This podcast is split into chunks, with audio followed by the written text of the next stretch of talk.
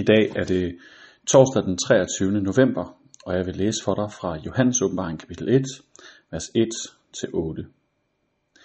Jesu Kristi åbenbaring, som Gud gav ham for at vise sine tjenere, hvad der snart skal ske, og som han kundgjorde og sendte med sin engel til sin tjener Johannes, der hermed bevidner Guds ord og Jesu Kristi vidnesbyrd, alt det han har set.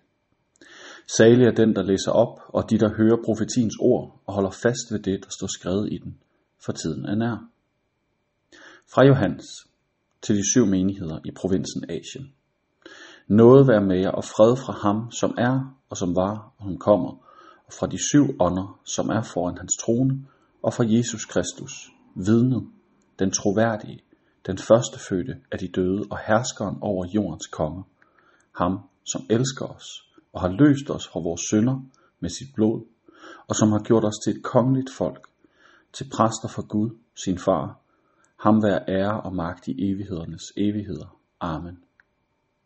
Se, han kommer med skyerne, og hvert øje skal se ham, også de, der har gennemboret ham, og alle jordens folkestammer skal jamre over ham. Ja, Amen. Jeg er alfa og omega, siger Gud Herren, han som er og som var og som kommer, den almægtige. Johannes indleder sin sidste bog, sit nedskrevne åbenbaringsskrift. En åbenbaring han modtog på Patmos, da han var sat i forvaring.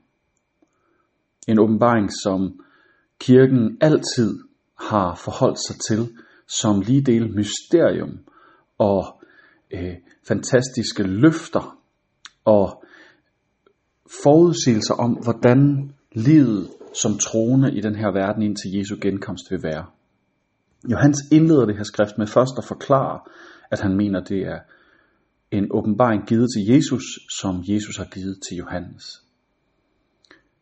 Og så tiltaler han syv menigheder i Asien. Det er dem, han tænkte på, da han sendte det. Det er dem, han skrev det ned for. Det betyder ikke, at det ikke er for os, men det betyder bare, at han har haft en tilhører i tankerne, da han skrev det. Og som menneske, når vi har en tilhør, så skriver man også i en bestemt form, for at den modtager kan forstå, hvad det er, vi prøver at kommunikere. Og det er vigtigt, når vi skal forholde os til det, fordi det er et mystisk skrift. Der er mange symboler. Det er ikke så lige til. Når man ikke lige er jøde fra det første århundrede, så forstår man kun halvt om halvt, medmindre man virkelig dykker dybt ned. Og til dags dato i dag er der stadigvæk voldsomme uenigheder om at forstå den her bog i Bibelen. Johannes han indleder med en nådeshilsen. Det gør stort set alle apostlen, der skriver breve, breve som er kanoniseret, som ligger i Bibelen. Men Johannes' er lidt anderledes. Man kan virkelig mærke, at Johannes, der også skrev sit eget evangelium og skrev tre breve, at det også er ham, der har skrevet det, at der er en anden poetisk form her. Noget og fred fra ham, som er og som var og som kommer, og fra de syv ånder, som er foran hans trone, og fra Jesus Kristus. Det, som er spændende her, det er, han begynder faktisk med at sige noget om Jesus. Det er i de første vers af hans skriv, af hans brev til de kristne i Asien. Og det er jo interessant, hvad en mand, som har mødt Jesus, hvad han lægger vægt på, når han skal skrive til de her mennesker med det her mystiske skrift, med de her åbenbaringer. Så lad os tage dem hen ad en kant. Først, så beskriver han ham som ham, som var, er og kommer. Altså Jesus, der var fra tidernes morgen, fra før verden blev til, fra før universet sprang ud og blev til, og som var helt fysisk til stede i Johannes' liv, som han mødte og vandrede med og græd med og svigtede og elskede, og som kommer, hans håb, ham der kommer igen. Og så beskriver han ham med titlerne Kristus og Jesus. Jesus som er hans navn, ja, men som også ligger en dyb betydning af, at Gud han frelser. Og Kristus, altså Messias, frelseren, kongen, profeten i vores verden. Der ligger så meget i ordet Kristus, at jeg kunne holde en hel prædiken om det. Men det er det første, han er nødt til at sige, de to ting. Det næste er, at han kalder ham vidnet. Og det kan vi jo sidde og tænke over. Hvorfor kalder han ham vidnet? Er det vidnet om Guds godhed, Guds eksistens, Guds kærlighed? Det er formentlig det samme, han mener, som han skriver i Johannes prologen i Johannes evangeliet kapitel 1, vers 18, hvor han siger, at Jesus er blevet Guds tolk for os. Ham, som forklarer os, hvem Gud er, og dermed alt, hvad vi har brug for at vide. Så kalder han ham den troværdige. Det er virkelig et menneske, der har mødt Jesus helt konkret. Og hans vigtigste kendemærke er, at han er troværdig. Er det også et ord, vi vil sætte på Jesus? Han er faktisk troværdig for mig. Så beskriver han ham som den første fødte af de døde og herskeren over jordens konge. Det er jo håbet om genfødslen, håbet om opstandelsen, den første fødte af de døde. Argumentet for at tro på, at livet ikke slutter, når vi står med at trække vejret, ligger på, at Jesus opstod fra de døde og sagde, at vi vil følge efter ham, alle os, som ønsker at leve med ham. Herskeren over jordens konger, altså herskeren over hele verden. Er det et ord, vi vil bruge om Jesus? Måske ville nogle af os hellere bruge ord som venner og medvandrer.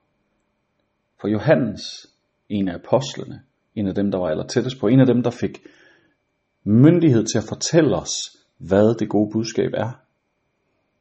Han siger, at han er Kristus, altså konge, profet og frelser.